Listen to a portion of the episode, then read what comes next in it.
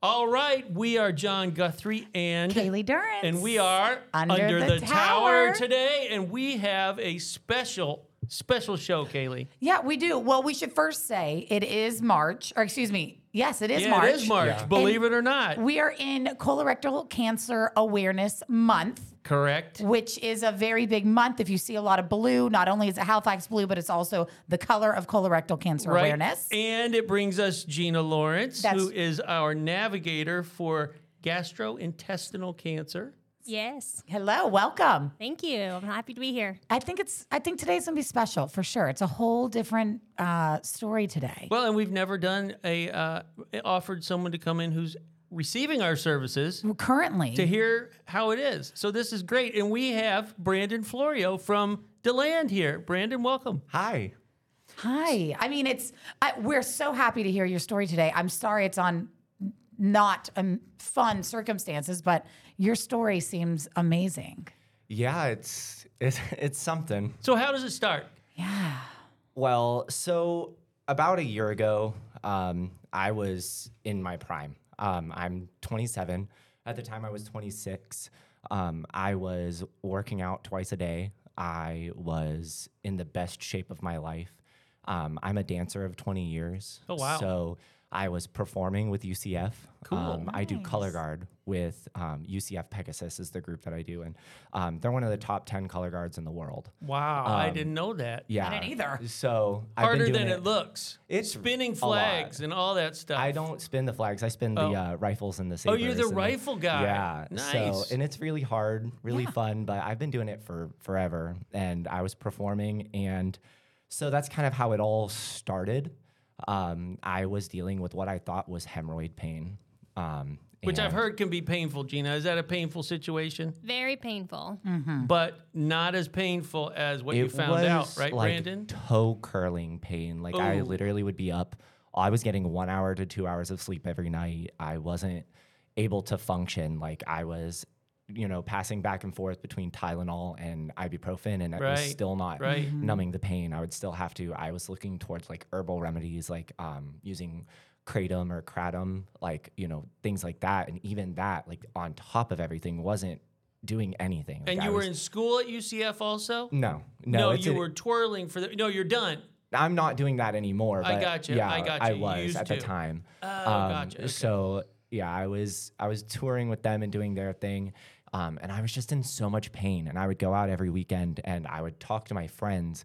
Um, you know, I, we had talked a little bit. Um, I am gay, so like it's very common for those types of conversations to come up in my friend group. We're very open and we're very Sure. you know honest about everything. And I was just like, you know, have you guys had hemorrhoids before? And they were like, yeah they were like, okay, w- like where is this conversation going? And I mm-hmm. was like, I've just been in so much pain. And like, I explained it to my friend, and he actually stayed the night with me because I was closer. He was from Jacksonville.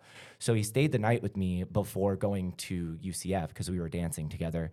And he like saw how much pain I was in. And he was hmm. like, you should probably get that checked out. That's like, not that's, normal." that's not mm-hmm. hemorrhoids. Right, He's like, I've, right. He's like, that's something that I've dealt with, and that's not what that is. So I went in and I met up with actually a um, gastroenterologist, and I got a colonoscopy done there, um, which came up with nothing. Really? And yeah, so Interesting. it came up with nothing.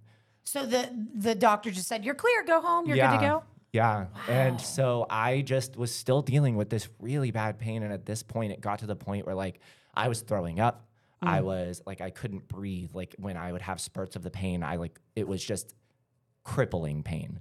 So I went to Dr. Ritter and he's incredible, by the way. Um, not to like gas him up or like Halifax, but or well, I guess he's with Advent now, but um, you know, Dr. Ritter was incredible.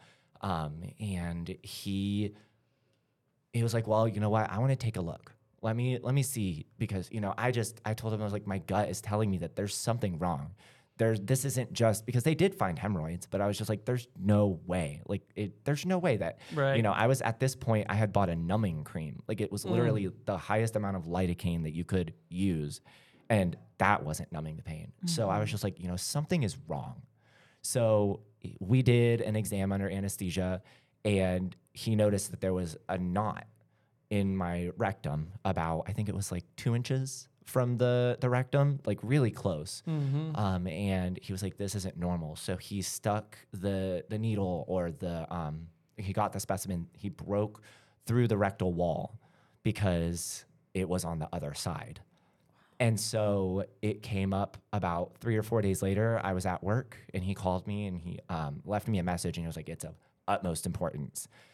And I stepped out of, I was in training actually for my job. Um, and he was like, You, you, it came up positive. You have cancer.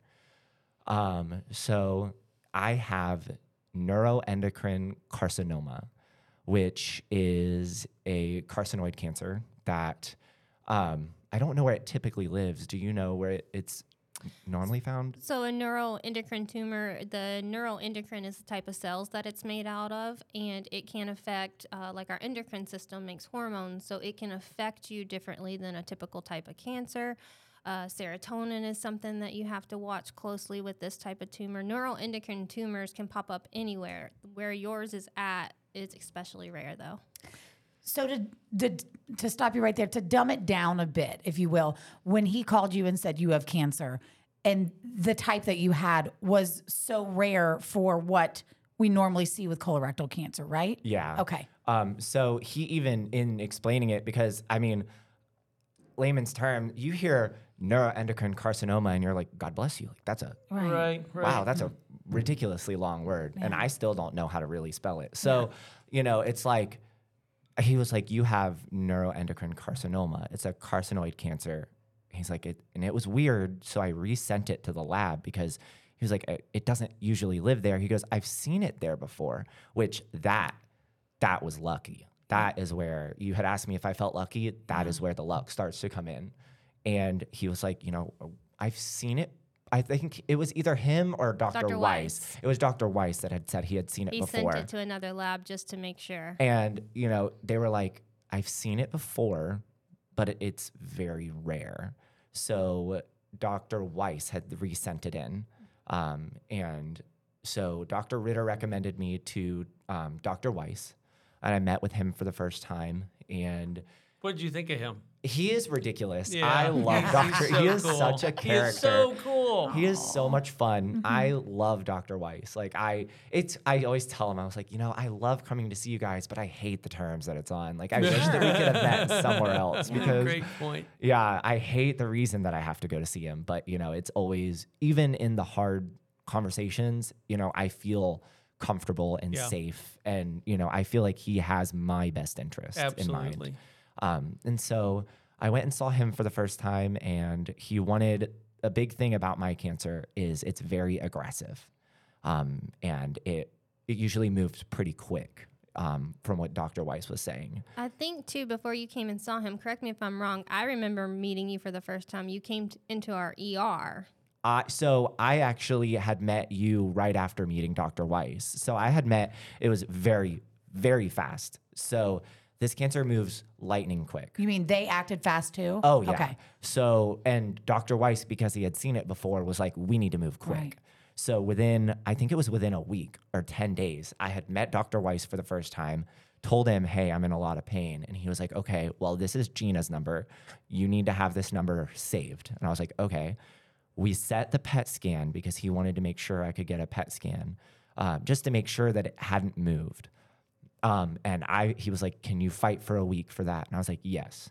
And so I fought so hard to fight through the week, Meaning dealing with the pain. dealing with the pain and where, like, just everything. And during all of this, I had actually just, I was in the middle of moving from one apartment to the next. Um, so all of this was happening while I'm moving from one apartment to the next.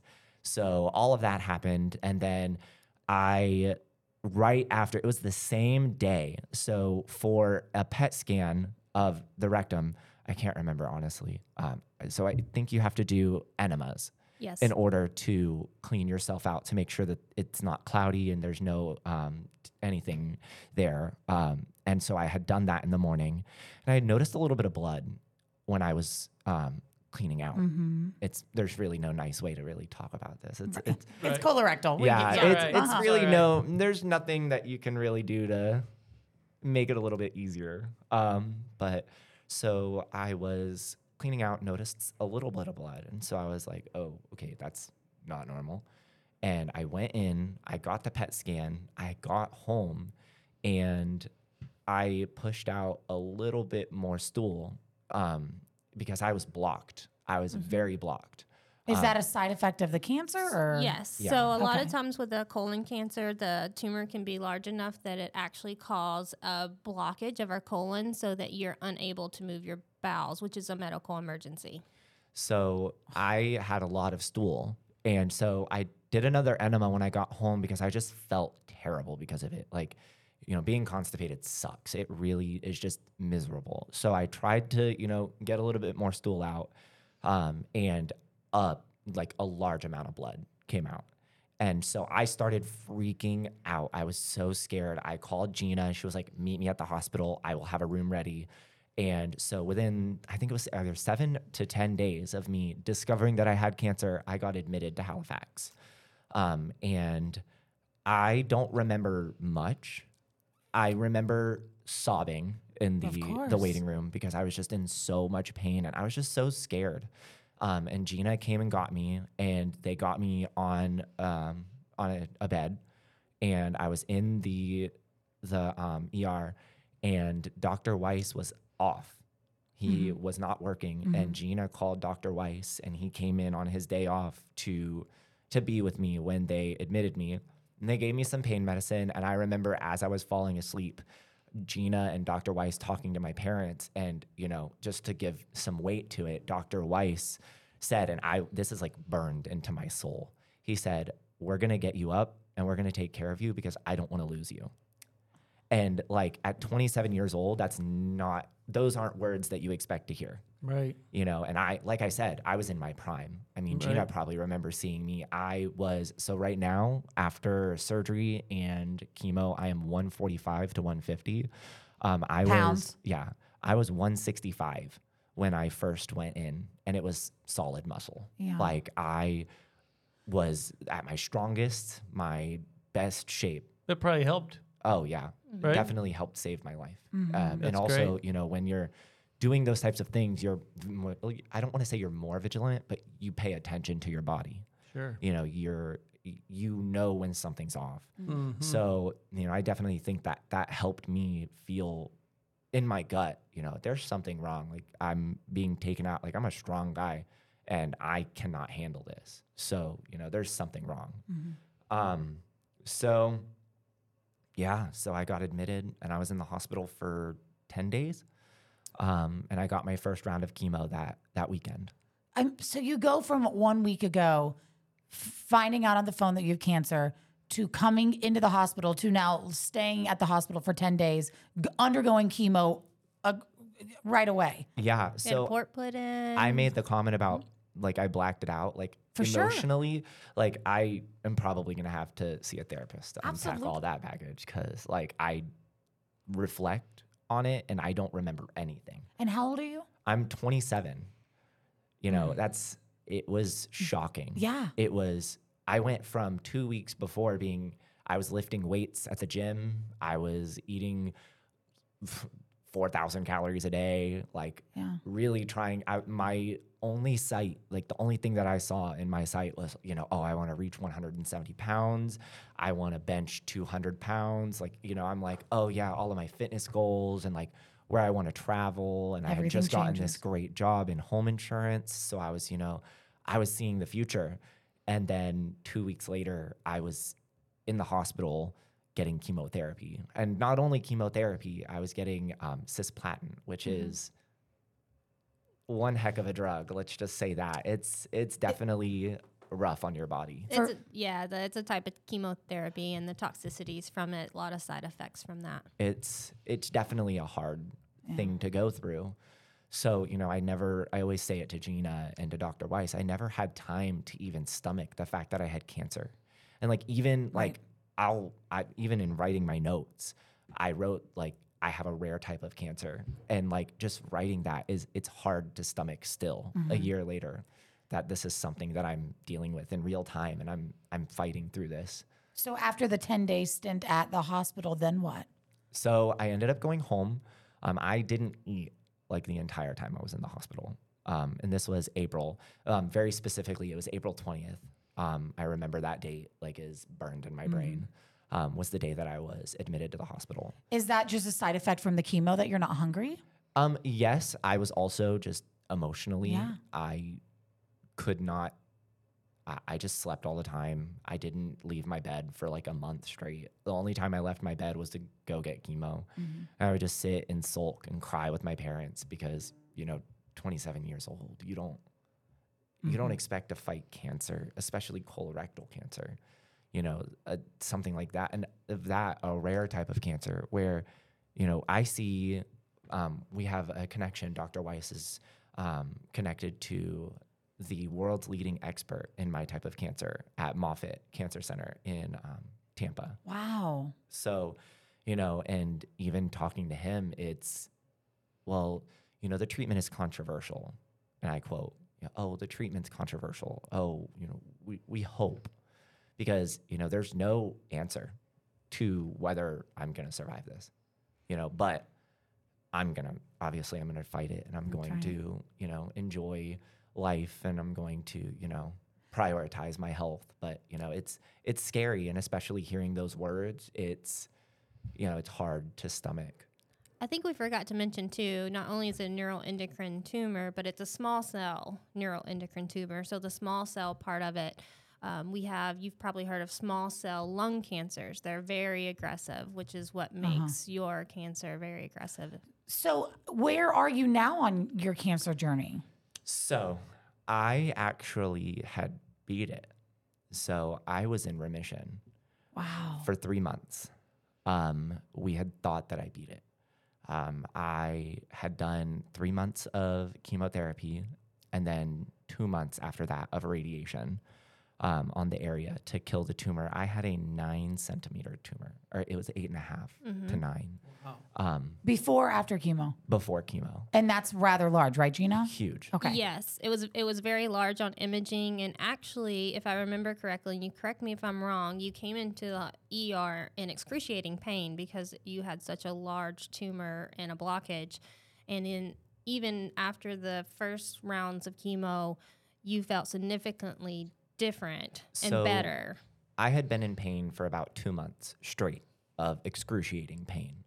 And I remember getting really emotional on the drive home because my best friend drove me home and he asked me, he goes, So, how is your pain? And I just looked at him and I was like, I haven't been in pain since I started chemo.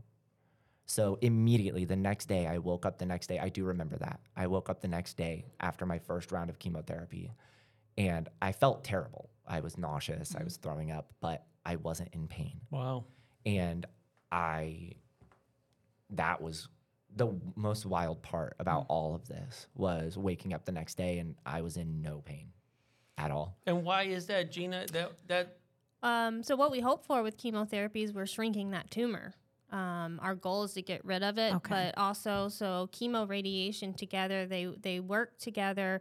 A lot of times chemotherapy is a sensitizer to radiation, so they both work to shrink the tumor, but chemo helps radiation even more shrink that tumor. And our goal is especially for colorectals or even rectal cancers, is to shrink the tumor enough that maybe we could have a surgeon go in and cut out that area for any residual disease, and then, you know, you're you're cured, you're in remission. and is the pain because the tumor's taking up space that isn't really there? he was probably in so much pain because he also was obstructed, meaning Gotcha. the tumor was so large that he wasn't able to move his bowels, if you can imagine. Um, So you beat it, and then you didn't. Yeah. So um, to add on with Gina too about the pain is I was also obstructed. I couldn't urinate either. It was so large. And you're at home by, by this point. at this point I was, but um, that's right. I at- forgot.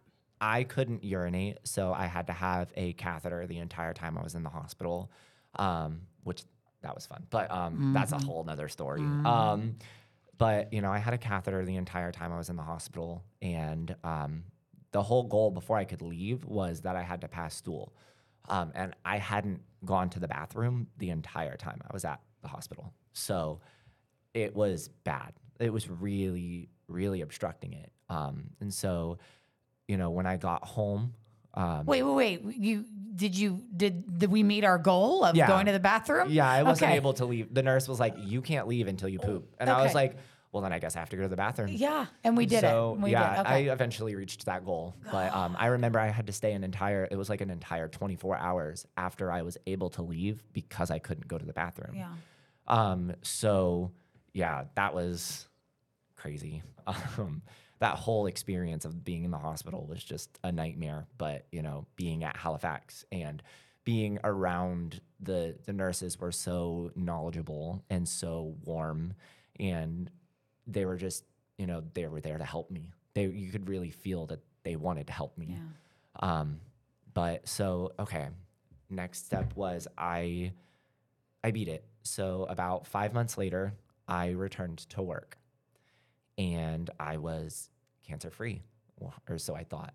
Um, and so the three months came up, um, and Dr. Weiss was like, "Okay, we're gonna do a PET scan and an MRI, and it, this is just the normal." You know, he was like, "You know, this is just to make sure. We never know. You don't know." So, you know, we need to make sure. Um, and because my cancer moves so quickly, I have to get scans every three months um, for the first two years, I think. it Good. is. So, normally, correct me if I'm wrong, it's three months for the first year. And then after that, it switches to six months. And then it switches to 12 months. But for me, because my cancer is most likely to return in the first five years, for five years, they have to be on top of it. Because in those three months, and you'll find out um, in a second, in those three months, it can move.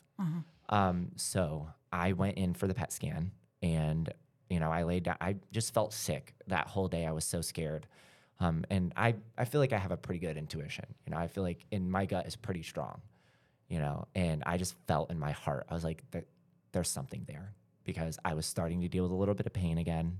And I told Dr. Weiss, I was like, it's not painful, but it almost feels like hemorrhoid pain. It almost feels like a, a slight, every once in a while, there'd be like a slight sting. And I was like, and I just feel in my heart, I was like, I feel it in my gut.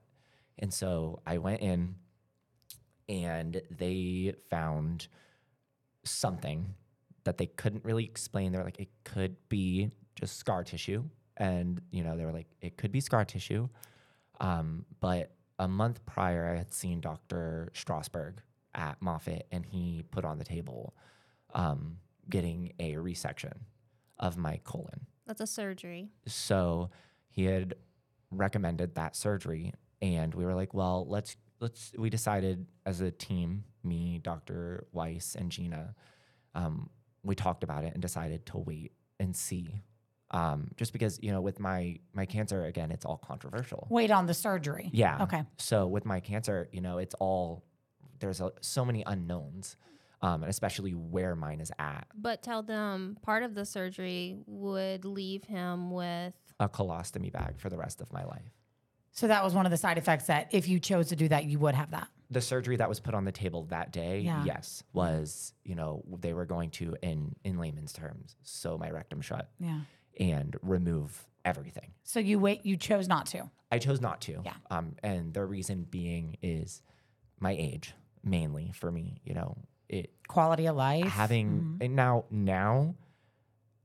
I wish I would have known what I do now, back then, because honestly, I would have just done it. I would have just committed and said, send it, just do it because, you know, uh, what I know now. Now, granted, I'm happy because everything happens for a reason. And I think that that's like the moral to my story is, you know, if you listen to your gut and you believe that everything happens for a reason, everything will happen for a reason. So, but where are you on the journey from where you? So, where did you go from here? So, a month later, I went in for my PET scan. They found the the tissue, and Dr. Weiss was like, "So we could wait and see what's happening, or we could do the surgery." And he was like, and he, you know, he left it to me, but I could tell that he was kind of like, "We should probably do the surgery."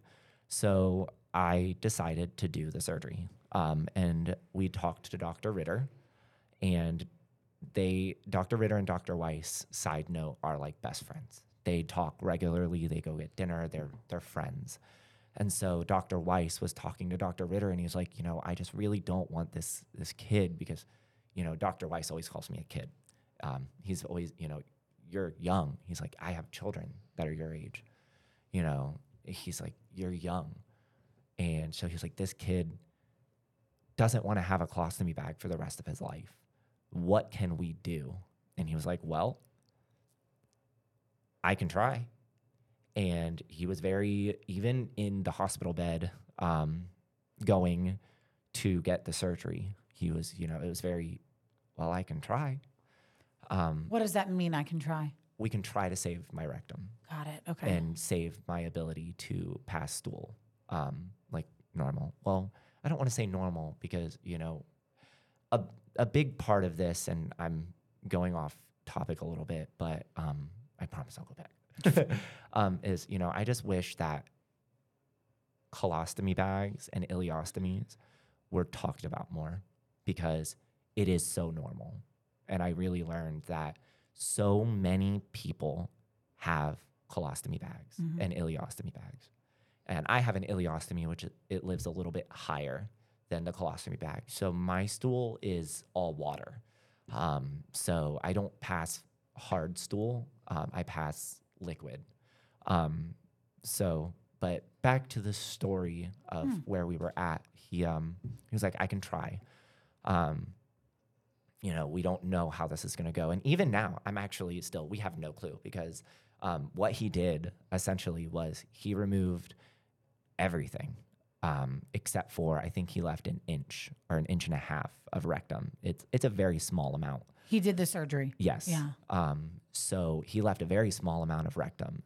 So we really don't know how my recovery is going to be in a couple weeks when I get the surgery. we're, Um, we're hoping so he's going to go in a couple of weeks to try to have his ileostomy reversed and what that means is they're going to put back together um, his small intestine to what's left of his colon so hopefully he would have bowel, mo- bowel movements like he normally would have prior to having the ileostomy So, do you still have cancer in your body? Um, well, so the one thing that I've been really gripping onto for literal dear life is when I sat down with Dr. Weiss before my first round of chemotherapy um, because I got the surgery.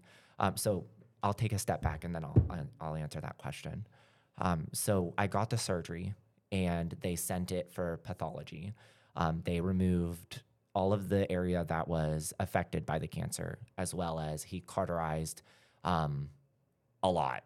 Um, he he when Dr. Ritter talks about the surgery, he talks about it was a it was a longer surgery than expected um, because they wanted to make sure they got everything, and then they removed seven lymph nodes um, because at the time of my first round, I actually had two lymph nodes that were affected by the cancer.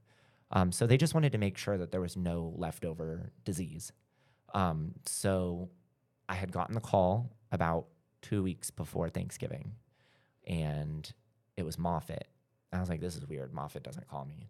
And Dr. Strosberg's nurse assistant or her his um, assistant, she was like, so we need to see you again. And I was like, why? And she was like, well, because of the pathology results. And I was like, dot, dot, dot. I was like, explain. And she was like, well, they found cancer in it. Did, have they not told you yet? And I was like, no, I have an appointment next week with Dr. Weiss. And that's, he likes to, Dr. Weiss is big on telling things in person. Of course.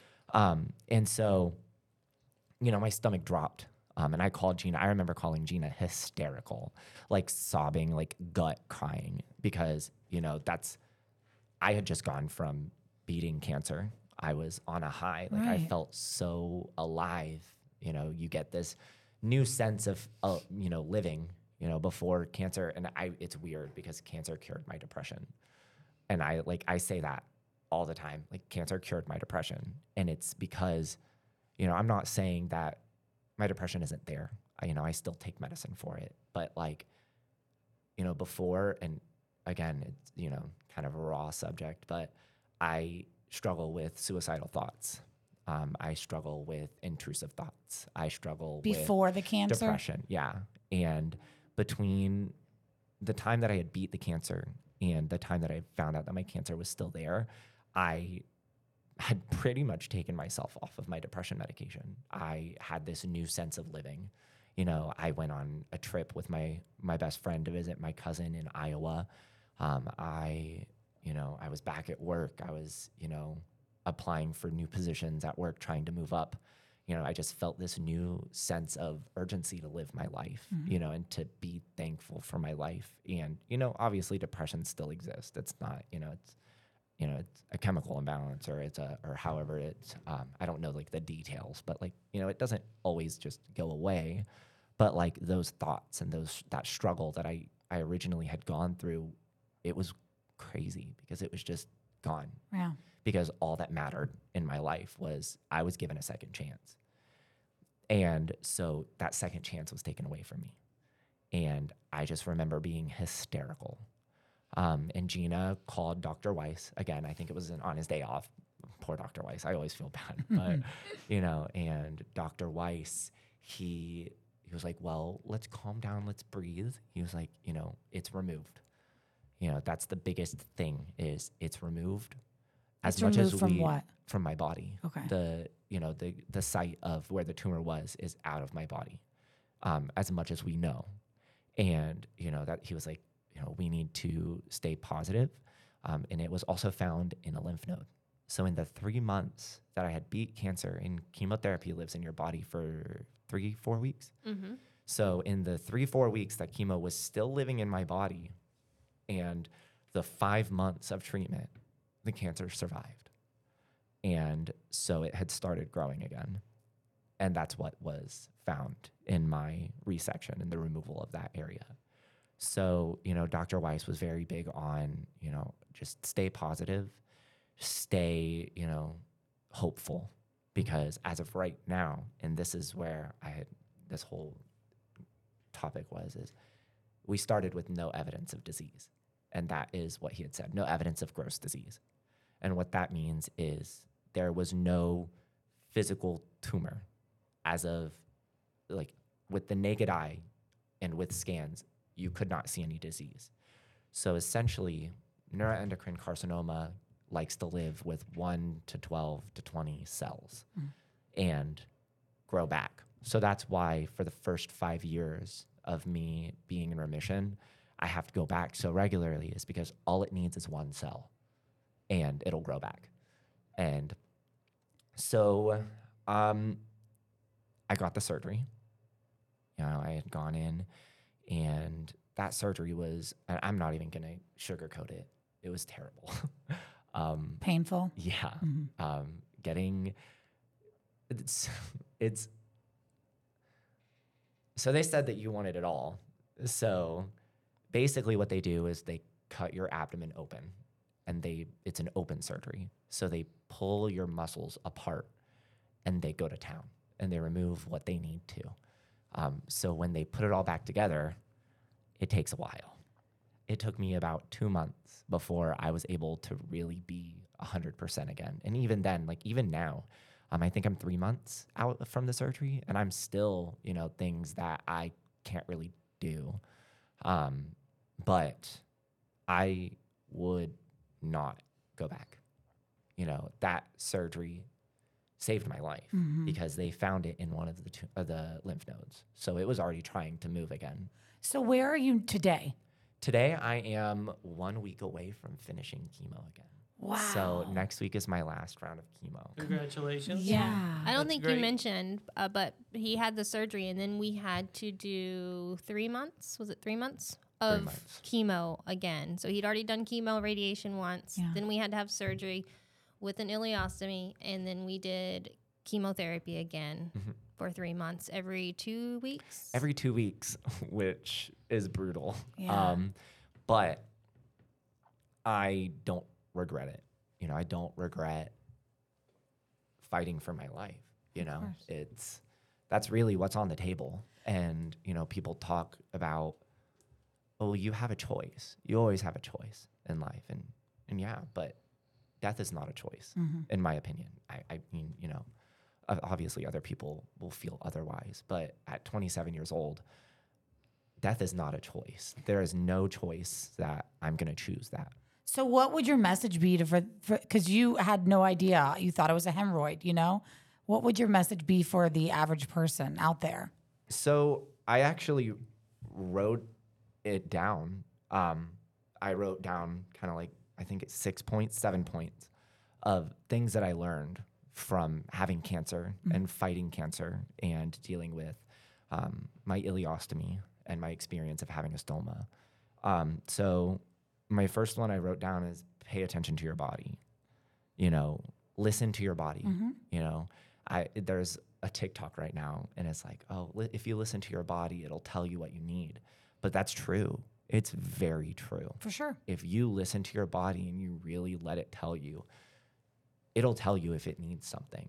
And, you know, me listening to my body and really just going with my gut is where we found it in the first place.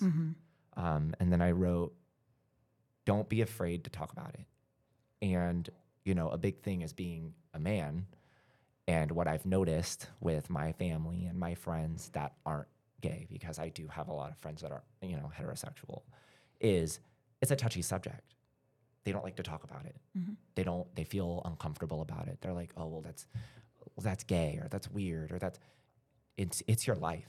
Had you not talked about you being in pain, I wouldn't have known. Correct. I wouldn't have thought Right. anything about it because my dad, you know, 55 years old, he was like, well, that's just hemorrhoids. Use this cream, you know, take this medicine. It'll go away eventually, Mm-hmm. or they can band it. It's, it's fine. But, you know, had I not talked about my, you know, talked with my group of friends that are more comfortable, I wouldn't have known. I wouldn't have even thought to Mm-hmm. go get checked out. I mean, 27 years old, you're not like, oh, let me go get a colonoscopy. You're not really jumping the gun for that. No. No one, no one is. You know, even at 55, right? you know, okay. my dad, Yeah. hadn't- my dad hadn't gotten his first colonoscopy until all of this happened with me. Um, you know, get checked, get your colonoscopy. You know, if you feel like something is wrong up there, go get a colonoscopy.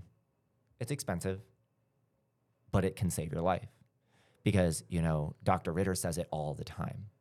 He has a 17 year old right now that has a colostomy bag because it, that person is fighting colorectal cancer. Hmm. And he mentions them, you know, and he's like, you know, I have a 17 year old that's fighting for their life. You see it younger and younger. Every single day, it's getting younger. And, you know, you never know. Don't take your youth for granted. You know, just because you're young does not mean that you aren't going to deal with something like that because you you every bit of could. Um, so yeah, that's like my a big thing, and I know that that's a big topic you guys probably want to talk about too is colonoscopies because that's the biggest part of colorectal cancer is getting screened, getting checked, getting colonoscopies. Well, I think that's our mission for the month of March is Absolutely. colorectal cancer awareness. How someone who had no idea thought it was a hemorrhoid got cancer, and that's the the we're giving out squatty potties at the hospital.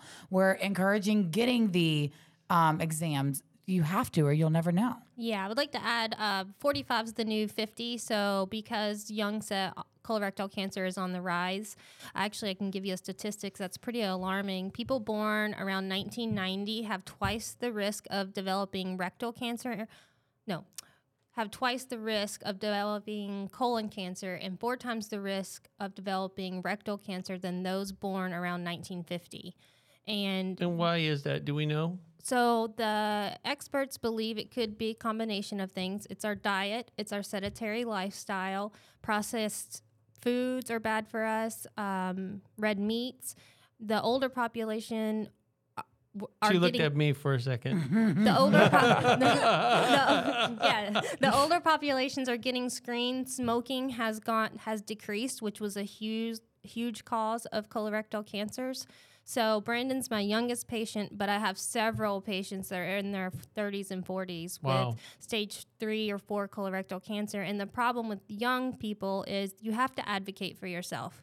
Because Right. even when you go to the doctor, they don't want to think of a 27 year old with a Sure. colorectal cancer. So, like Brandon said, he went to the first doctor and they kind of didn't find anything, or they will tell him, oh, it's a hemorrhoid, try this. But you have to advocate for yourself. You have to know your body. Gina means that because she just thumped the table with her fist. And Well- I'm You glad. have to- That's you what you have have to to. do You yeah. have to advocate like, for yourself. Yeah. to add to that, you know, the first time I went to the hospital, I actually went to the hospital early on, Mm-hmm. and he stuck his finger in, in- up there and he, you know, screened me just the normal screening, and he goes, you know, um, it's probably just hemorrhoids, and you know, the ER is for emergencies, Brandon. Right. Right. And that's That hap- was the first thing that I heard during all of this. You know, the ER is, is for emergencies. this happens so often and uh, younger people are getting their colorectal cancers are being found in later stages stage threes and fours and the reason being there's a combination. One they don't like talking about it so they're not going to the doctor.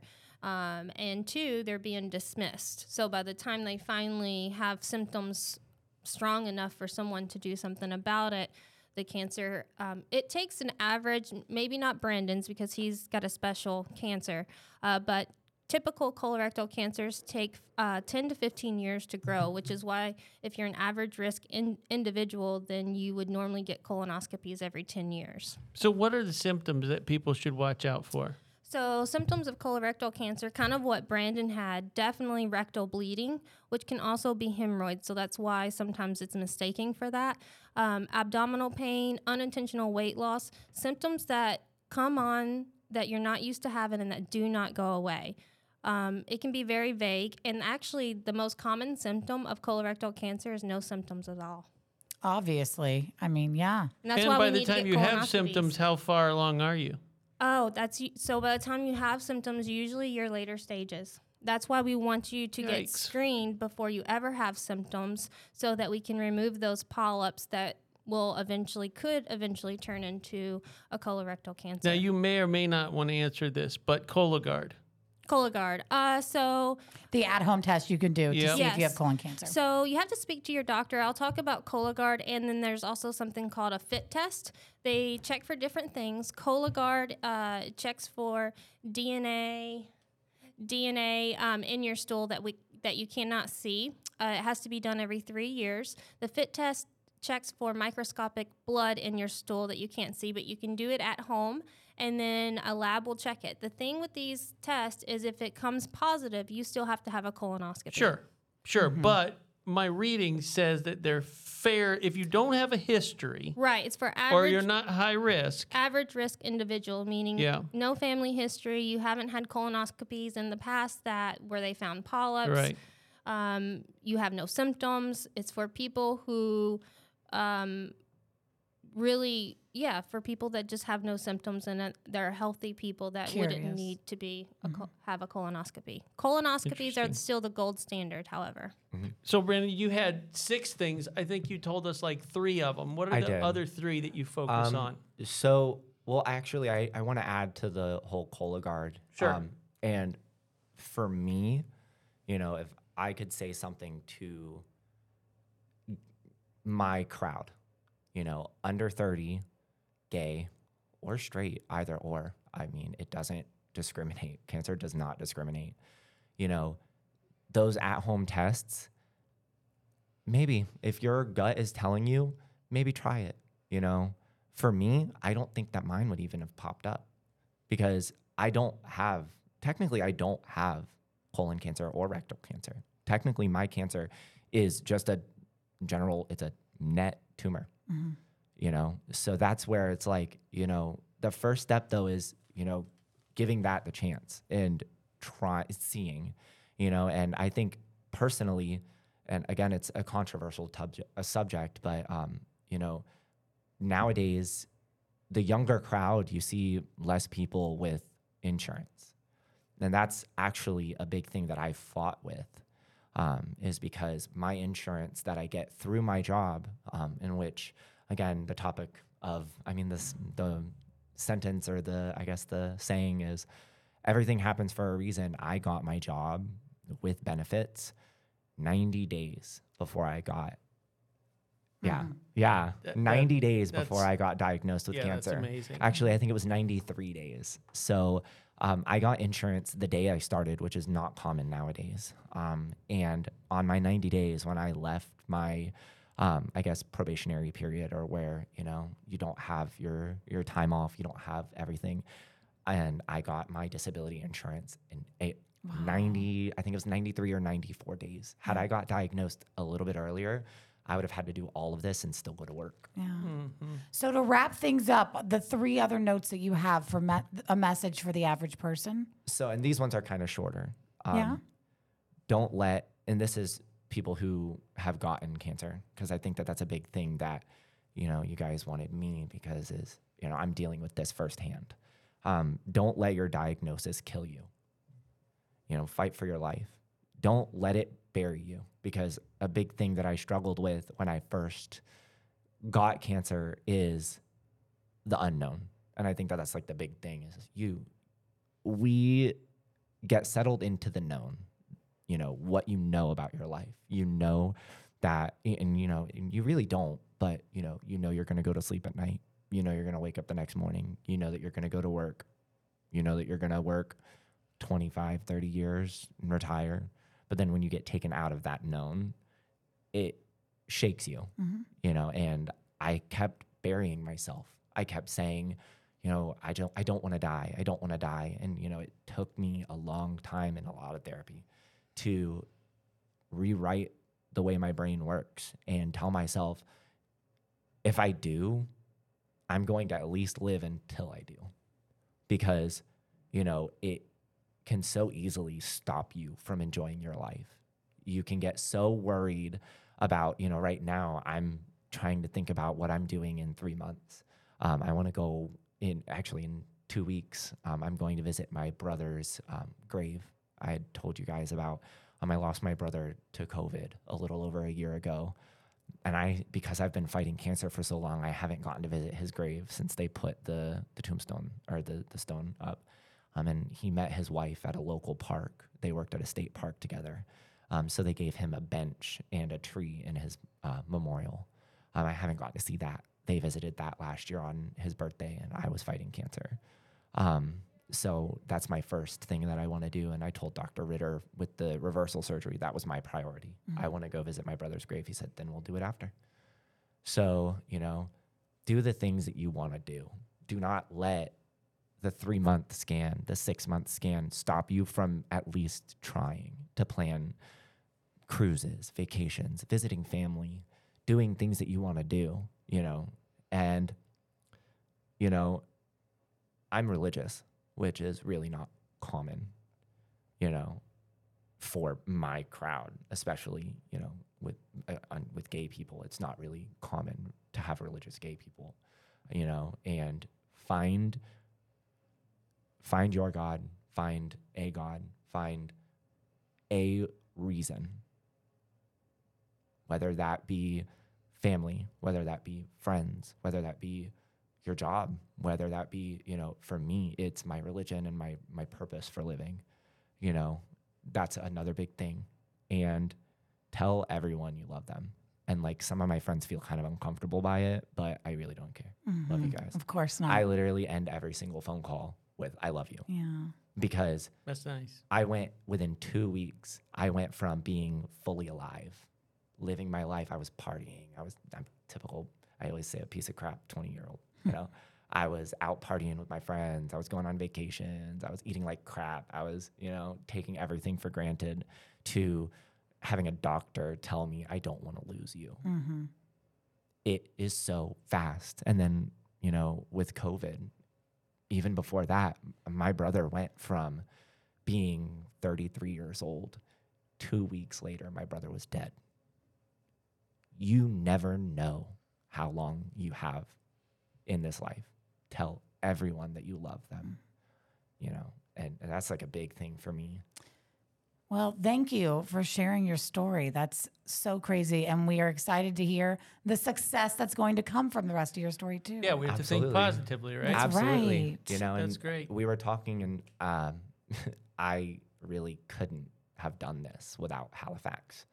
Um, you know, I've been to both of the local hospitals around Halifax and Advent, and you know, my Halifax team has been so helpful. And so has Advent, you know, everybody.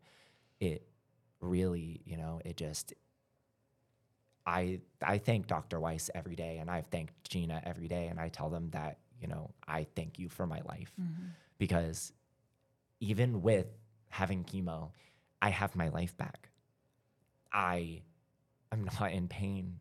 And I was in so much pain for so long that you forget what it's like to not be in pain. You forget what it's like to not be miserable, to sleep, to enjoy going to work and not have to take pain medicine in order to just function. You know, you forget what that's like you know and i thank my halifax team and you know i don't have this one but you know i said it earlier is i really hope that people do more research than the bad of a colonoscopy or a cola um, oh my goodness Colostomy. colostomy i'm so sorry um, and an ileostomy because i dove down the rabbit hole but i dove down the wrong rabbit Of hole Of course, Dr. Google. you know, ya. I was like, oh, well, you know, what is it like to have a colo- uh, colostomy bag? I should not have really done that. I should have looked on YouTube to the people that have them firsthand and are dealing with them. Mm-hmm. I should have looked to my friends that, believe it or not, you have more friends that have them than they'll, you know, some people don't talk about it. Some people won't tell you. Some people are open about it and they get them removed. Mm-hmm. You know, a big thing for me after all of this and what I want to do is I want to start, you know, maybe it looks like a podcast or maybe it looks like a blog, but talking about my experience with my ileostomy Yeah. because it's I they always they're like, "Oh, you know, you're going to have this dietary restriction." And I'm a terrible person with my diet. I'm just going to be very honest. But it's again, listen to your body. You know, I I drink coffee. I, they told me that you were you're not going to be able to do coffee. Mm-hmm. Coffee is going to mess you up. You're going to be in a lot of pain. I tried coffee the first time about two months ago, and it's fine. And I love coffee. I love to eat. It's like my favorite thing on the. I love food and dietary restrictions. You know, for me personally, I just stick to not doing the ones that are like the big no nos, like dairy, um, and seeds, um, high uh, like very high fiber foods. I have an ileostomy, so I, I have to be careful about high fiber foods because it can stop me up. Um, so I try not to eat high fiber foods, um, nothing fried. I really try to stay away from fried, even though I love love fried food. Um, you know, I try my hardest to stay away from it. But you know, you don't know how your body is going to react to something until you do it. And if you don't give yourself the chance because you're scared of what the outcome is, there's a possibility of an even worse outcome. Mm-hmm. Had I not gotten this surgery and had I not had Gina, who is so knowledgeable of the subject, to talk to and to comfort me on getting the ostomy, I would have never done it because I would have been so scared. I was so scared to get my ostomy. And I actually, the other day, was talking to my parents and I was like, what if I didn't get it removed? Mm-hmm. Because it, it's just really, it's just another thing. It's just another part of me. Right. And, you know, I want to get it removed personally because uh, you never know. And again, I'm all about you never know in life. You know, it, it does stop me from certain things that I love. I do love roller coasters. And that's like my biggest. I'm actually, I have a hat that says I heart coasters because it, I'm huge on roller coasters. Um, and there are certain types of roller coasters that I cannot ride because they press on your stomach a little too tight, sure. or you you're flying, so you're you're laying down, and you know, so that's a big thing for me. Is I was like, you know, I want to go back to theme parks and go back to visiting new theme parks. That's my another thing that I want to do. Um, I want to ride 100 roller coasters by the end of the uh, the year, and I'm at I think I'm at 80, 82 um, that I've ridden in my lifetime. So like that's a big thing, but you know, you never know. Right. And, you know, the ileostomy is not what you think it is. The colostomy is not what you think it is. Mm-hmm. You know, it's it's more normal than you think, and it's, I you know, a big message that I've really pushed with my friends is, it yeah, it's gross. I'm not even gonna. It, it is gross. You kind of do have to toughen your stomach up, up a little bit. I, you know, my mom works for a gastroenterologist, you know, so I talk about poop a lot. I talk about my rectum a lot, you know, and it, it's just become a normal thing in my household and my family. And both of my parents hadn't gotten to get or hadn't gone to get their uh, their first colostomy or colostomy. Oh my goodness, I always do that. Um, colonoscopy. Um, and my dad has, and my mom is next. Right. Well, you're Because- inspiration.